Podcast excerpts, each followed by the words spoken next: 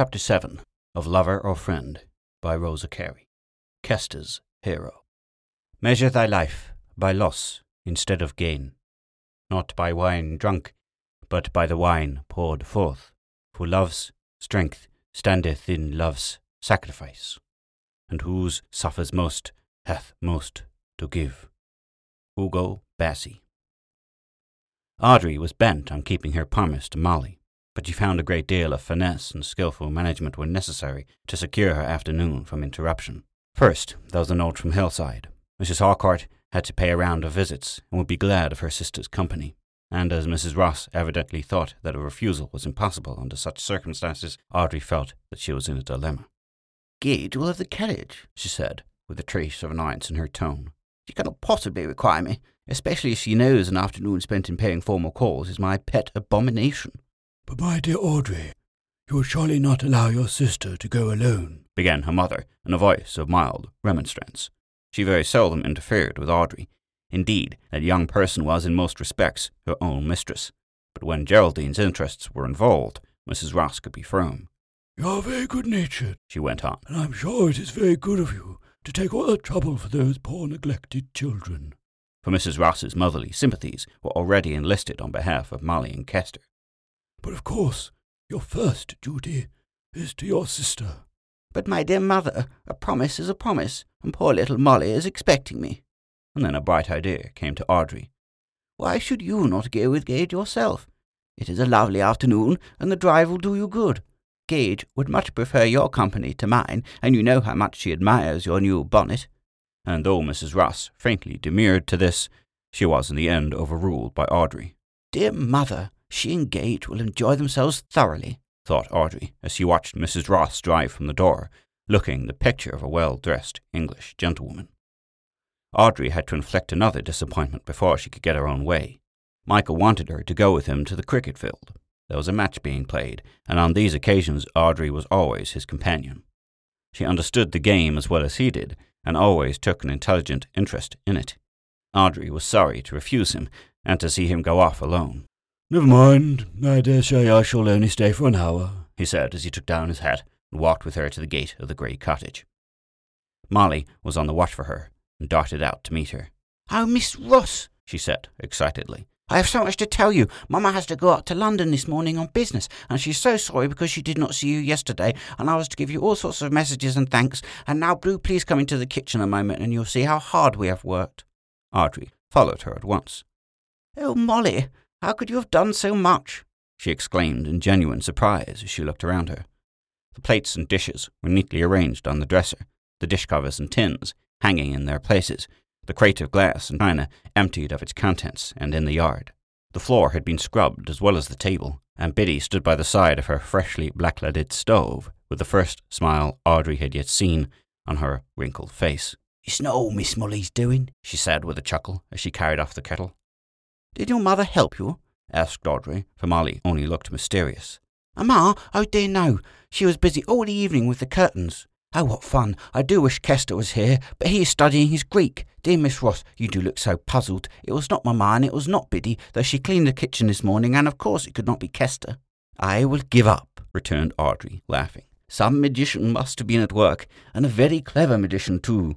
Oh, I will tell Cyril that, replied Molly, clapping her hands. Why did you not guess Cyril, Miss Ross? He is clever enough for anything. Do you mean Mr. Blake put up all these plates and dishes? observed Audrey, feeling as much surprised as an Athenian damsel would have been if she had heard of Apollo turning scullion. Yes, indeed, I must tell you all about it, returned Molly garrulously, for she was an inveterate chatterbox. You know, I had promised to help Biddy because she was in such a muddle, and then Mamma came down and said we must get the dining room curtains ready to surprise Cyril when he came home. Well, he was very pleased, but I'm afraid Mamma thought that he took more notice of the way his books were arranged than of the curtains. But he said it all looked very nice and that we were getting to rights now, and then Mamma said that as she was in the mood for work, we must as well do the drawing room curtains too. But my dear Molly, the furniture is not yet arranged. No, of course not. But you don't understand Mamma. She never does things quite like other people. She likes either to work all day long and not give herself time for meals even, or else to do nothing. But she likes beginning things, and she hates being compelled to finish them. That is why I am obliged to wear this shabby old frock. Looking down at it ruefully. Mamma has two such pretty ones half done, and I don't know when she will finish them. Does your mother make all your frocks, dear?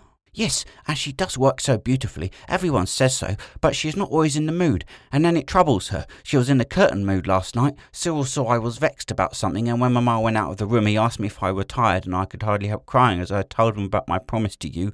And then he called me a little goose, and pulled my hair as he sometimes does, and told me to leave it to him. Yes, as Molly paused from sheer want of breath. Of course, Cyril can't always manage Mamma. He sent me into the kitchen, and in ten minutes he came after me and asked what was to be done. Kester dusted all the glass, and Cyril and I did the rest. We were hard at work till ten o'clock, and Biddy was so pleased. And now we must go upstairs, returned Audrey, when Molly's story was told. Perhaps Biddy will be good enough to help us. And in a little while, the three were hard at work. Audrey and Molly arranged the shabby furniture to the best advantage. One or two oriental rugs spread on the dark polished floor then the curtains were hung and draped in the most effective manner, and some old china that Molly said was her mother's special treasure was carefully washed and placed on the shelves of an old cabinet. It really looks very nice, observed Audrey contentedly when Biddy had gone down to see after the tea. She had enjoyed her afternoon far more than if she had been paying those calls with Geraldine. I always liked this room very much, and she gave a touch to the big Japanese screen and flecked some dust from the writing table. I dare say your mother will alter the position of the furniture. People always have their own ideas, but I hope she will not move the couch it stands so well in that recess. Do you think she will like this little table in the window, Molly? I am sure this would be my favourite seat. And Audrey took it for a moment as she spoke, and looked down at the old arches in the quiet courtyard with its well-worn flagstones. The martins were twittering about the eaves. Some brown, dusty sparrows were chirping loudly. The ivy-covered buildings round the corner were just visible, and a large grey cat moved stealthily between the arches, intent on some subtle mischief. Mr. Charrington's boys were all on the cricket field, watching an exciting match between Rutherford and Haileybury, and the schoolhouse was deserted. That must be your seat when you come to see us, observed Molly affectionately. Mamma was only saying this morning that she had taken a fancy to you and, and hoped you would come very often, and Kester said heaps hoped so too, because you're so very kind. Did you have many friends at Headingley? asked Audrey absently. She was wondering to whom Kester was talking. She could hear his voice through the open window. It sounded bright and animated. It could not possibly be his brother. Mr. Blake would be with the boys in the cricket field. Perhaps Mrs. Blake had returned from town. We had no friends at all, returned Molly disconsolately. At least no real friends. People just called on us and left their cards. Mrs. Bryce was very kind to Kester, but Mamma never got on with her. We none of us liked Headingley much except Cyril, Everyone was nice to him, but when Mamma fretted and said she was miserable and that no one in the place cared for her, he seemed to lose interest too, and when this vacancy occurred, he just said he'd had enough of it and that Mamma would be happier in a fresh place, and so we came here, and now we have found you. And Molly's brown eyes were very soft as she spoke. Oh, you will find plenty of people to like at Rutherford, replied Audrey. You have not seen my mother yet, Molly. She is so good to everyone, and so is father. And then there is my cousin, Captain Burnett, who half lives with us. He is one of the nicest men possible. But as Audrey spoke, she had no idea that Michael was that minute talking to Kester.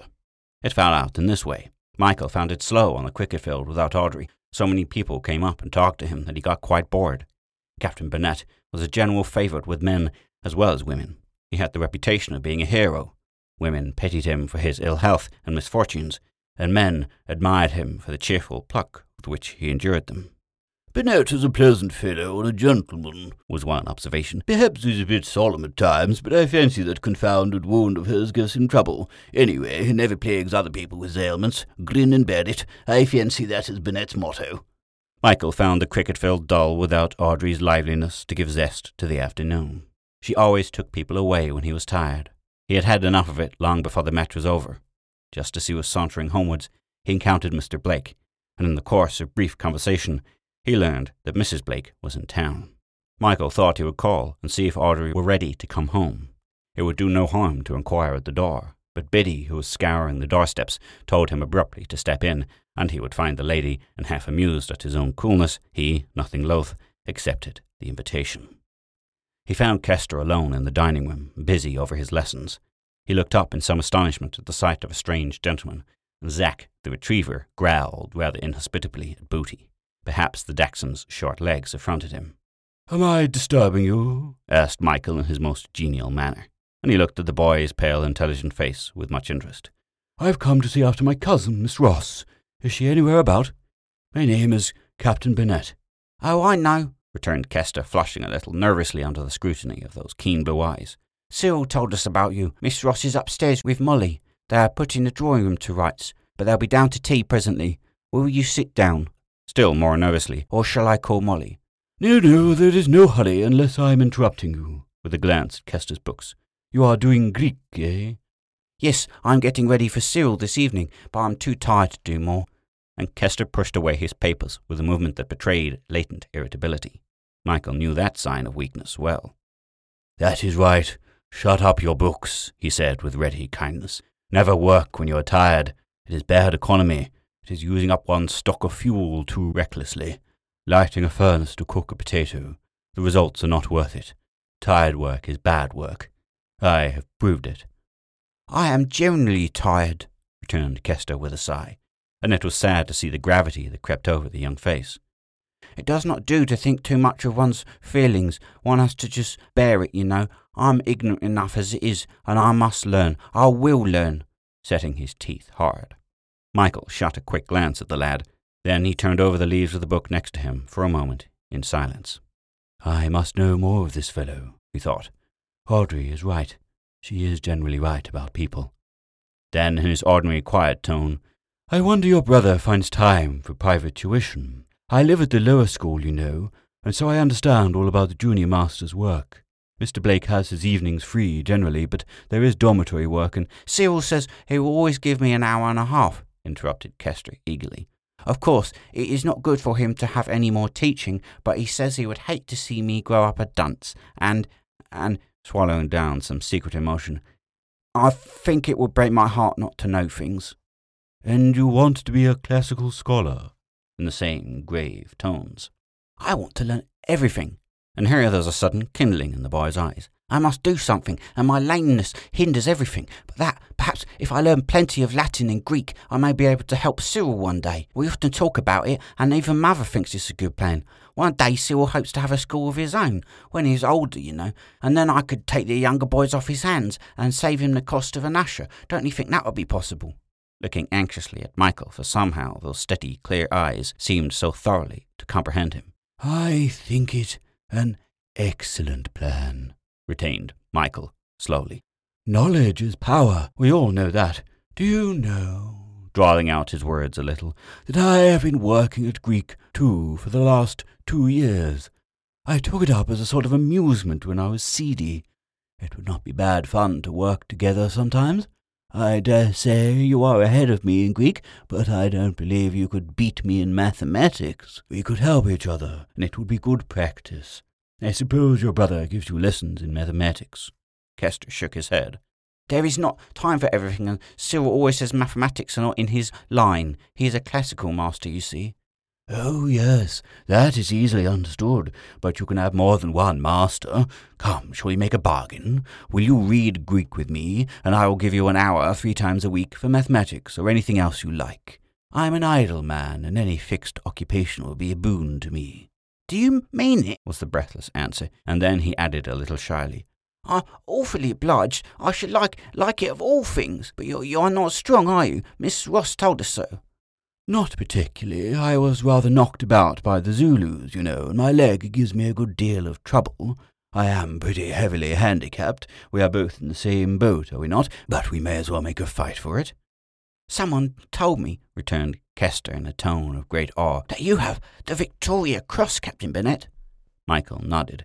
He never cared to be questioned on the subject. Will you let Molly and me see it one day? Half whispered the boy. I hope you don't mind my asking you, but I have always so wanted to see it. I'm afraid you won't tell us about it, but I should dearly love to hear. No one had ever induced Michael to tell that story. The merest allusion to his gallantry always froze him up in a moment. Even Dr. Ross, who was his nearest confidant, had never heard the recital from his own lips. But for once, Michael let himself be persuaded. Kester's boyish eagerness prevailed, and to his own surprise, Michael found himself giving the terrible details in a cool, businesslike manner. No wonder Kester forgot the time as he listened. The lad's sensitive frame thrilled with passionate envy at the narrative. At last he had met a hero face to face. What were those old Greek fellows, Ajax or Hector, or one of those gaudy warriors compared with this quiet English soldier? Oh, if I could only be you, He sighed as Michael ended his recital. If I could look back on a deed like that, how many times did you save, Captain Burnett? You told me, but I've forgotten. I think you are the happiest man I know. Kester, in his boyish reticence, could not speak out his inmost thoughts, or he would have added, and the greatest and the grandest man I have ever seen. A dim, inscrutable smile flitted over Captain Burnett's features. My dear fellow, happiness is a purely relative term. I am not a great believer in happiness. A soldier without his work is hardly to be envied. Kester was young, but his life had already taught him many things. He was acute enough to detect a note of bitterness in his new friend's voice. It said, more than his words, that Captain Burnett was a disappointed man. He looked at him wistfully for a moment. Yes, I know what you mean. You would like to be back with your regiment. It is very hard. Very hard, of course, but you're not suffering for nothing like me. Don't you see the difference? Dropping his voice. I've got this pain to bear, and no good comes of it. It's just like bearing and nothing else. But you have suffered in saving other men's lives. It is a kind of ransom. Oh, I don't know how to express myself, but it must be happiness to have a memory like that. Kester had spoken with a sort of involuntary outburst. For a moment, Captain Burnett turned his head aside. He felt rebuked by this crude, boyish enthusiasm which had gone so straight to the heart of things. Why was he, the grown man, so selfish, so impatient, when this poor lad acquiesced so meekly in his fate? Had Kester deserved his lot? You are right, observed Michael in a low tone. One ought only to be thankful and not complain. And just at this moment, Audrey came in and stood on the threshold, transfixed with amazement, until Michael rose and offered her a chair. You here? she gasped. I thought I heard voices.